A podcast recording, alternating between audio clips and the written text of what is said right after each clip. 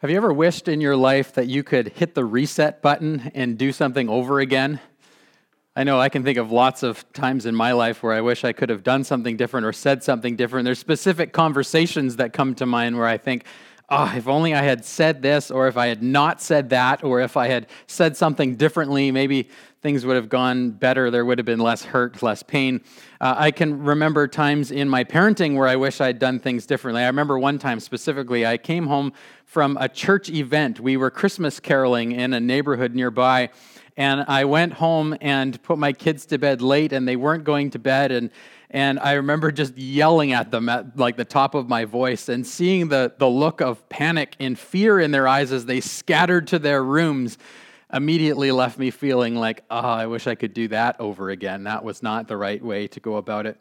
I remember one time when I was a, a seminary student, and and uh, my wife and I were having lots of conversations about what our future could look like, and she was giving some ideas, and there was some back and forth. And I remember after a lot of these conversations, uh, one time she said to me, eh, "You know, I don't think you're really listening to me in these conversations." And she said so with, with gentleness and with love, but it was a moment that cut me deeply. And I thought, oh, if I could go back and do this over again, have a bit of a reset, then that would be so great. And in her, her compassion and generosity, she allowed me that opportunity to work on that over the coming months. Sometimes we just wish that we could have a reset now, I'm using that word because it's kind of become popularized in the last year. There's this idea of a great reset connected with the pandemic that's out there, and it's not my desire to get into that at all, other than to say I thought of that phrase as I thought about the resurrection of Jesus, and I thought about the, the Easter story. And the idea that came to mind is that the resurrection of Jesus is the greatest reset in history. When, when Jesus came to life again, it, it, it was like he was offering the world this reset. And he's offering that to you and to me. We have that opportunity to respond, and we have that opportunity today. The resurrection of Jesus is the greatest reset in history, and it makes any other kind of reset irrelevant. Doesn't matter if, if this great reset theory that's going on in the world today actually comes true, because Jesus has given us the greatest reset of all. And we can have confidence in him and peace in him. So let's talk about the resurrection for just a moment, and then we're going to get into Mark chapter 16, where the story of the resurrection is told. You know, Paul writes about the importance of the resurrection in 1 Corinthians 15. He says in verse 14, If Christ has not been raised, our preaching is useless, and so is your faith. And then verse 17, If Christ has not been raised, your faith is futile, you are still in your sins. Then those who have fallen asleep or died in Christ are lost. If only for this life we have hope in Christ, we are of all people most to be pitied. What's Paul saying? He's saying if the resurrection of Jesus didn't actually happen, the Christian church has been wasting its time for the last 2,000 years. If Jesus has not been raised, then our faith is useless. This resurrection is the hinge of history, the most important event that has ever happened. And we could today, and we won't, but we could talk about all of the reasons why we believe this is a, a, a, legitimate, verified historical event. There's lots of reasons that give us confidence that this thing actually happened, no matter how improbable it seems for someone to come back to life. The resurrection of Jesus is the most important thing that has ever happened in our history. And, and, what happened with the resurrection is multifaceted. There, there are many angles to it. And sometimes I think we're guilty of looking at just one and, and forgetting about the others. I, I think about the resurrection uh, a little bit like this. Uh, have you ever watched the Marvel movies? these are movies like Captain America and Iron Man and Thor and Captain Marvel. I think there's 25 or 30 of these movies altogether. Several years ago, Jenny and I decided we were going to watch them all in order. And so over a period of time, we worked through them. Uh, movie by movie by movie. And there was often points in these movies where I would pause it and I would say to Jenny, This moment seems significant. Help me understand why this moment reminds me of something that happened three movies back, or uh, a character said something a few movies ago, or this object appeared a few movies ago, or, or this event reminds me of that other event. And she would say, Yes, there's a connection here that we need to notice between this thing and that thing. Or sometimes she would say, pa- pause the movie and I, I, would pause it and she would say, Did you catch that? And I would say, Did I catch what? And she said, Well, this thing that just happened, this, this dialogue, this conversation, this event, this object is going to show up again four movies from now. And so you need to keep it in your mind she would have all of these connections and she was really good at keeping track of them all and i was hopeless. I was just watching the one movie and the one storyline in the one film and, and i was enjoying that for what it was but i was missing everything else that could have happened. The resurrection has so many different elements to it. There's so many things that jesus accomplished on the cross and by rising again and if we can st- step back from the picture a little bit, we get to see these things as they're presented throughout the Bible and throughout the New Testament. I'll give you eight of them. I'll go through them really fast. And if this is the first time you're hearing these terms, there's a lot of detail to them, of course. And I'm, I'm taking this list from Mark Clark's recent book, The Problem of Jesus. Uh, here they are. The first one is the idea of Christus Victor, that Jesus is, is the victor, the champion, that evil thought that it had won. Satan thought that it had put Jesus to death, but by rising to life again, Jesus defeated evil and Satan. There's the idea of re- redemption, that we were in the clutches of sin and death, and by his death and resurrection, Jesus bought us back so that we could live in freedom. There's the idea of new covenant sacrifice.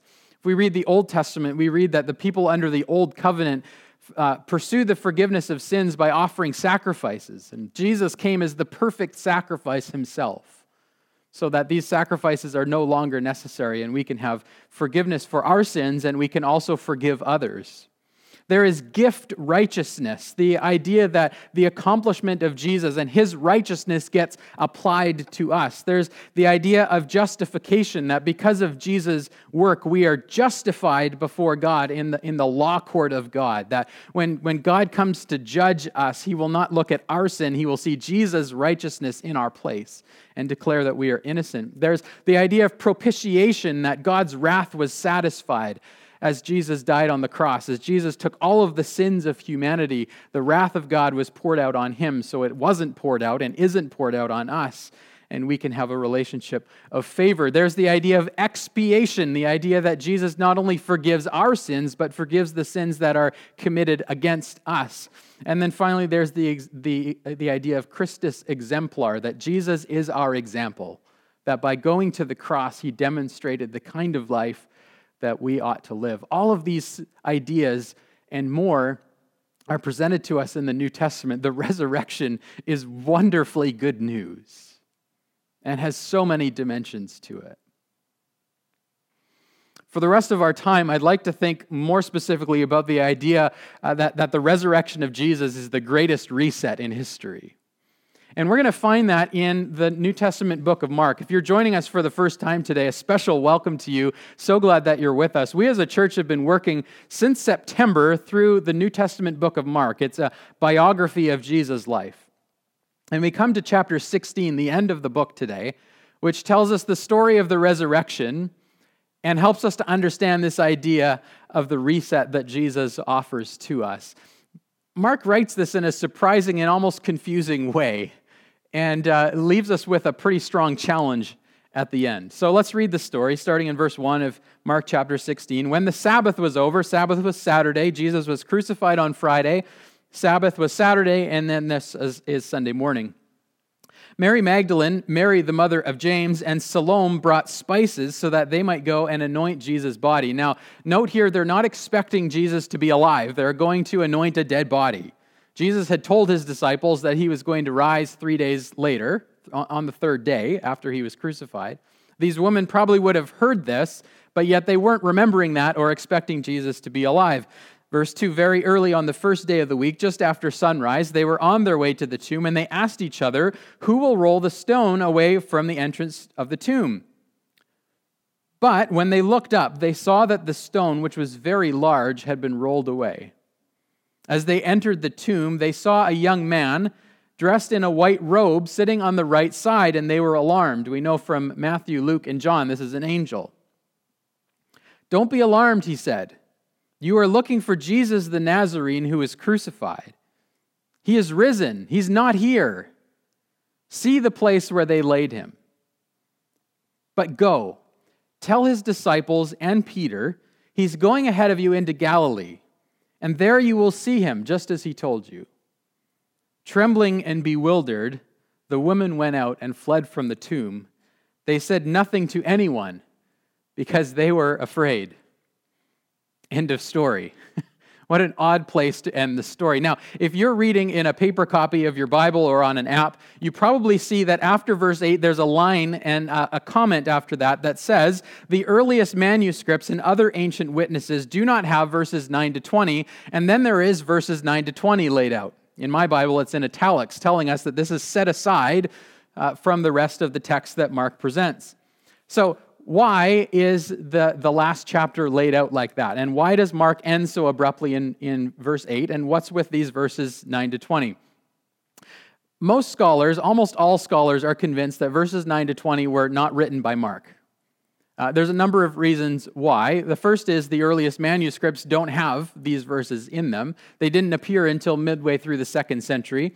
Secondly, there's another alternate ending that's out there as well, which suggests that someone else also tried to add something onto the end of Mark's book. Third, the writing style of verse 9 to 20 is very different than what, how Mark writes. And so you can tell that someone else wrote it. Uh, next, the, the themes and, and the words that are used in these verses are different than the rest of what Mark would usually present and the themes that Mark usually focuses on. And so it seems like it was added by someone else. There's a few reasons, uh, theories as to why someone might have added something to the end of Mark's book. I mean, we saw in verse 8 that the story ends rather abruptly. And so it seems as if someone came along and said, This needs more detail at the end. And they added in these verses to give us a better picture of the things that happened after Jesus rose from the dead. Jesus appeared to people. Jesus gave commands. Jesus gave the, the Great Commission to go and spread the good news. And then Jesus ascended into heaven. There's nothing in these verses that is theologically problematic, so this doesn't need to make us question the reliability of this document or Mark's reporting of the resurrection. Uh, all of these events, mo- most of verse 9 to 20 seems to be a compilation of other things we read in, in Matthew, Luke, and John, and the book of Acts. But it seems clear to most people that this wasn't written by Mark. Some people thought maybe Mark did write more, but we lost it. There's a, a page missing, or a part of the scroll got torn off, or, or perhaps Mark couldn't finish. He died before he could get beyond verse 8, or, or maybe something happened to him so he couldn't keep writing. I want to propose to you, uh, along with uh, a number of scholars, that Mark intended to, to end at verse 8. He ends his story very abruptly. But he does so for a specific purpose. He's trying to leave us with a challenge. And so he writes chapter 16 in the way that he does. The women go to the tomb, they find it empty, they meet an angel. The angel says, Tell the disciples, tell Peter, we're going, Jesus is in Galilee and you need to go meet him there. The women are too afraid, they don't say anything, and the story ends. now, we have said um, multiple times as we've studied this book that Mark is, is bringing up two major themes over and over again. The first one's the identity of Jesus, and the second is discipleship. What does it mean to follow Jesus? Both of these themes come to the forefront again in chapter 16, verses 1 to 8. The identity of Jesus is key here. The, the empty tomb proves that Jesus is who he said that he is. Right? We have seen through the book of Mark that Jesus has slowly been showing people who he is. We've seen him as one who, who teaches and teaches with authority. We've seen him forgiving sins. We've seen him healing people from disease. We've seen him casting out demons. We've seen him as one as, as, who has power over nature, who walks on the water and multiplies bread and feeds thousands of people. We see in Mark 11 Jesus taking on a, a kingly role as he ri- rides into Jerusalem on a donkey. In chapter 15, he takes upon himself the title King of the Jews. And he's told his disciples three times I'm going to be handed over into the hands of men. I'm going to, I'm going to suffer. I'm going to be crucified. But on the third day, I will rise. And now, in Mark 16, we're seeing Jesus as risen. He has done what he said he would do, he has proved that he is who he said he was. I mean, the resurrection is the ultimate proof of Jesus' identity. If someone says to you, I'm going to die and come back to life again, and then they actually pull it off, well, you ought to listen to what that person has to say. So the resurrection is the ultimate proof of who Jesus actually is, but it comes with a follow up question what are you going to do about it? What are you going to do about it? It's the discipleship question.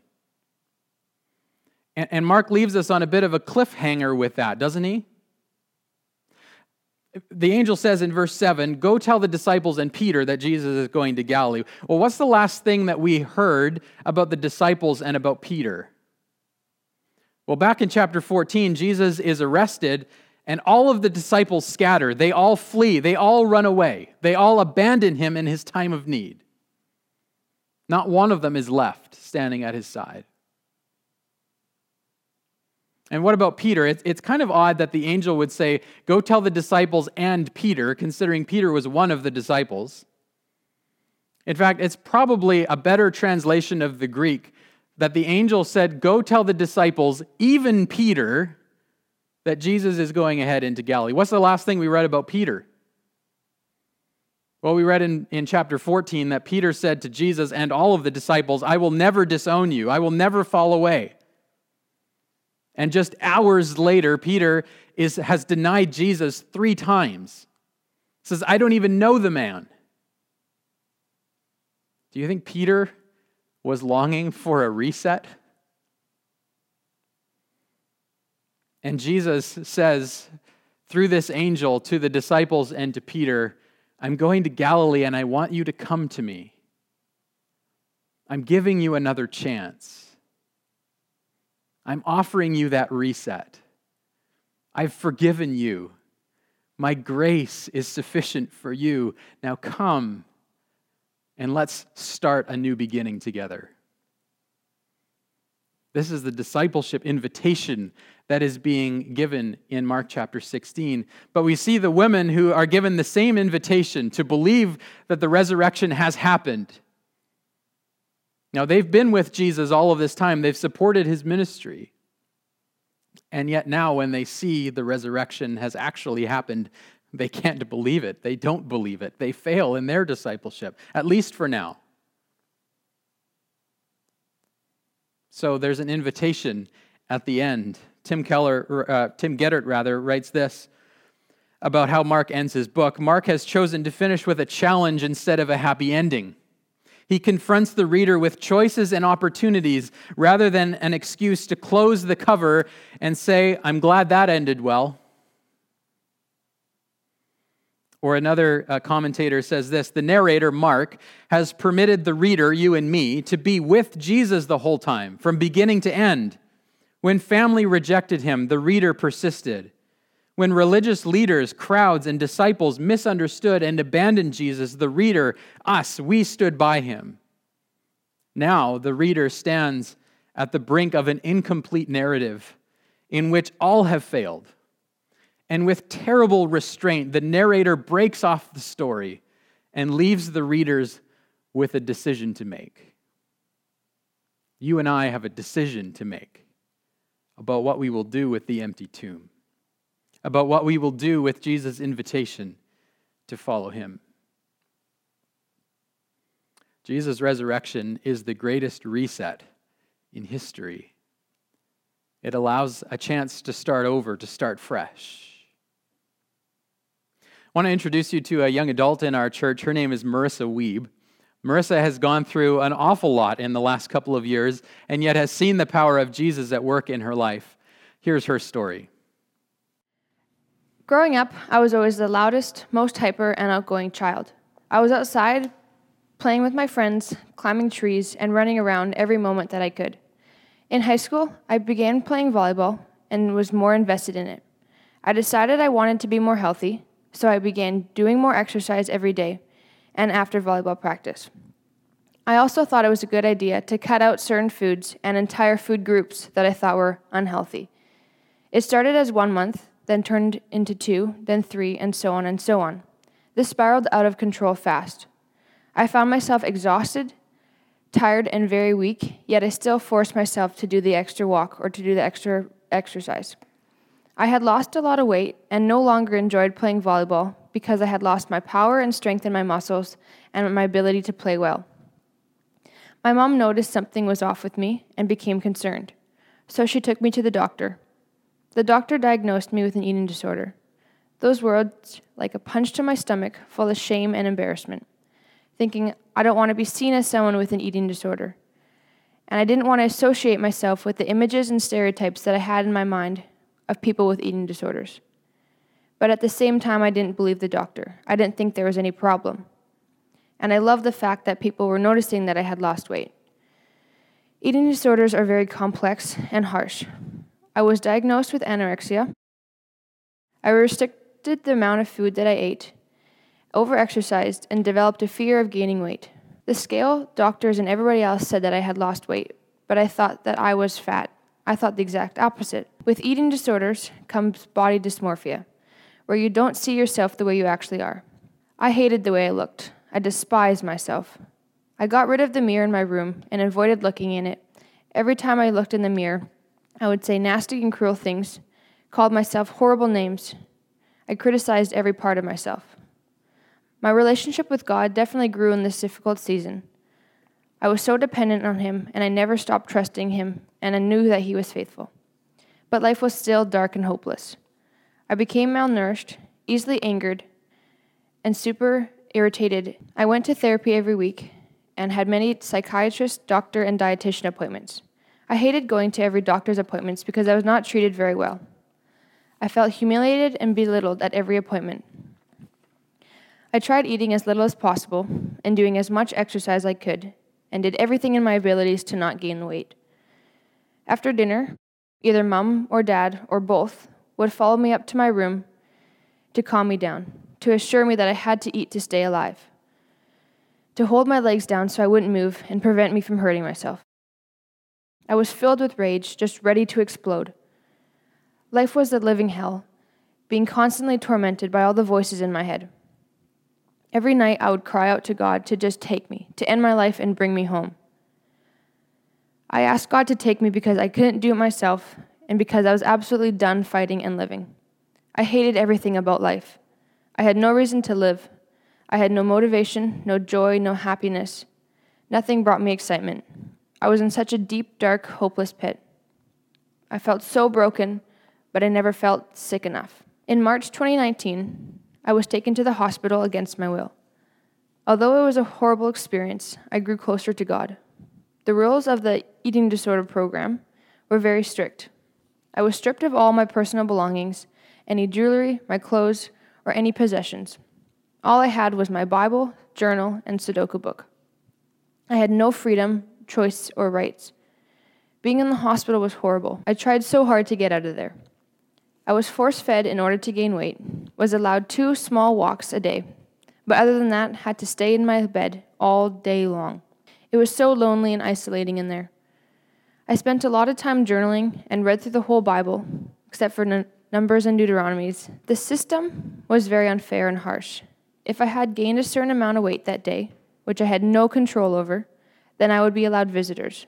But if I didn't gain enough, then privileges were taken away and had no visitors.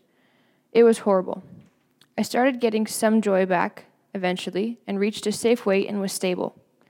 A few days before Easter, I was released from the hospital. Within two weeks, I was right back down to the hopeless, dark, deep pit. I had lost the weight, my joy, and wanted to die again. It's like the hospital kind of dropped us off at the deep end without any help or support to recover at home. We drowned. Life was terrible again. I was so done and had no motivation to keep fighting or eating, and people's comments about my weight and what I ate helped me sink lower and lower. My mom and my therapist kept talking about needing extra help because what was going on at home was not working. I refused any extra treatment because I thought if the hospital didn't work, which my health team said it would, then this definitely would not either. It wasn't worth it to do the hospital and this program. Every time this came up in conversation, I refused it and wanted nothing to do with it. I didn't even want to recover. But sure enough, I found myself packing my bag, tears streaming down my face, and my parents driving me to Vancouver to a place called Looking Glass. Looking Glass is a residential treatment home for eating disorders. I absolutely did not want to go there, but I had no choice. Looking back, it's like the second I stepped into the house, God put recovery on my heart. Maybe not the first day, because that was very painful. I felt so betrayed and by my parents, and words cannot even describe how much shame and embarrassment I had for myself.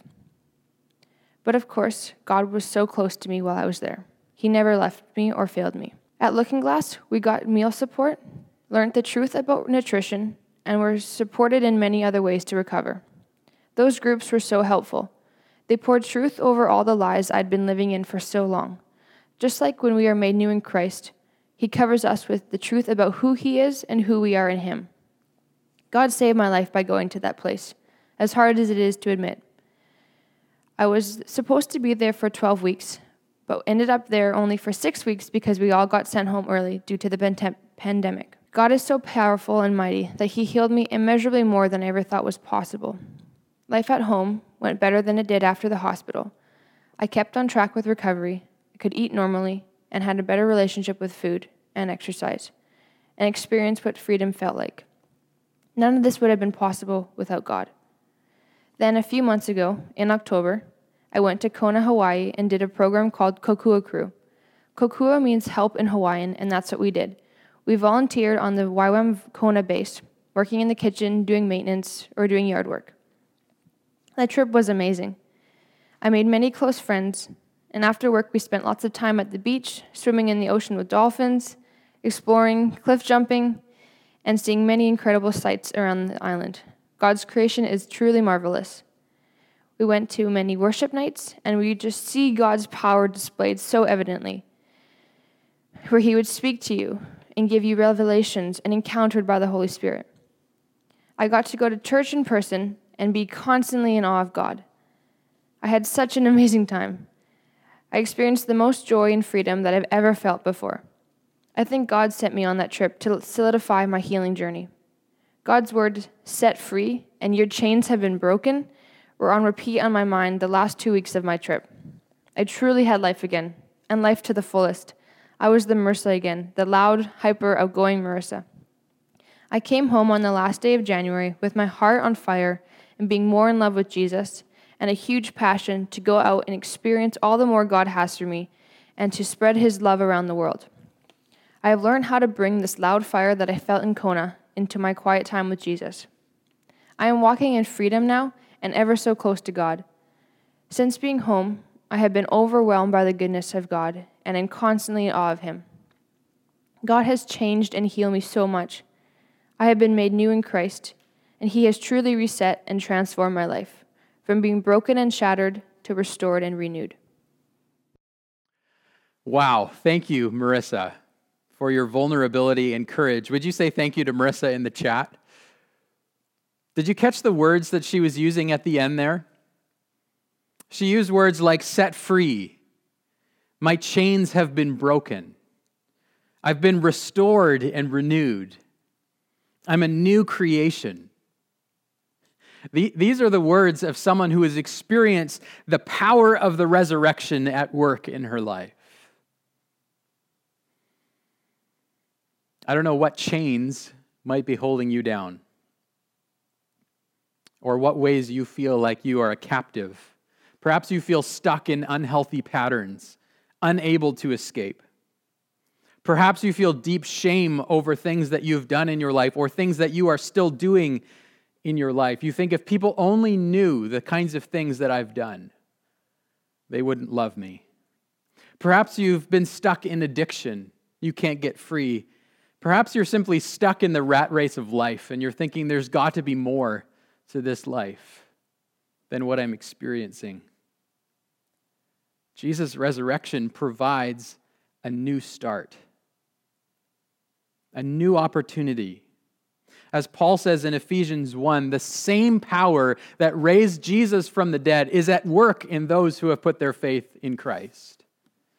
Or as Paul says in Romans 8, verse 11, if the spirit of him who raised Jesus from the dead is living in you, he who raised Christ from the dead will also give life to your mortal bodies because of the spirit that lives in you. The same power that raised Christ from the dead can be at work in you if you accept Jesus' offer of forgiveness and a fresh start. But here's the thing the pattern of Jesus doesn't require you just to pull up your, your, your bootstraps and just be better. Tim Keller says Jesus did not come to say, I'm strong and brilliant. Now pull yourself together and you can be like me. No, instead, Jesus actually demonstrated the paradoxical way of Christ. And that is that the, the path of victory actually goes right through weakness. Jesus modeled this for us. The path to the victory of the empty tomb went through the cross, and the shame and the humiliation and the weakness of the cross. That's how Jesus accomplished this victory. And that's how we access God's strength. This same power that raised Christ from the dead is through admitting our own weakness, admitting our need for Him, admitting that we don't have what it takes, admitting that we have sinned and fallen short of the glory of God, and that our sin has separated us from Him. The gospel, the good news of Jesus, is all about the power of God, not the power of the individual, the power of God which overcomes human dysfunction and failure. You are never too far gone for God's love and God's power to reach you. As Paul says in Romans 5, God demonstrated his own love for us in this that while we were still sinners, Christ died for us. He didn't wait for us to get it all together. He said, I'm going to enter into the world, enter into your world to rescue you, to save you. We've seen all throughout this story that Mark writes that there are no model disciples, that everyone fails, that everyone falls. Even the closest ones to Jesus abandoned him and scattered. But God often uses the weak and the vulnerable and those who have failed. In fact, over and over again through Scripture, God chooses the unwanted and the weak but he saves them again and again through their failures, their hopelessness, and their suffering. It is through our weakness that Christ can make us strong. So Jesus offers to you a reset, new life, new hope, forgiveness for everything that you've done wrong, real power to change as you submit to Him. That's not to say that when you put your faith in Christ, you snap your fingers and all your problems go away. But it is to say that when you invite Christ to give you strength in the midst of your weakness, you have a new power to fight against the challenges that you have, a new strength to embrace opposition and challenge and to develop perseverance. Jesus offers you through the resurrection eternal life with him instead of separation from him. He offers to you forgiveness and new life. Jesus' message to his disciples in Mark chapter 16 and his message to us is this I want you back. I want you back. And his invitation to us is come follow me. Come follow me. His invitation to his disciples in Mark 16 is come to Galilee, which is where this journey began, and let's start over again. Come follow me. So that's the invitation we put before you today, that Jesus puts before you today. Will you come follow me?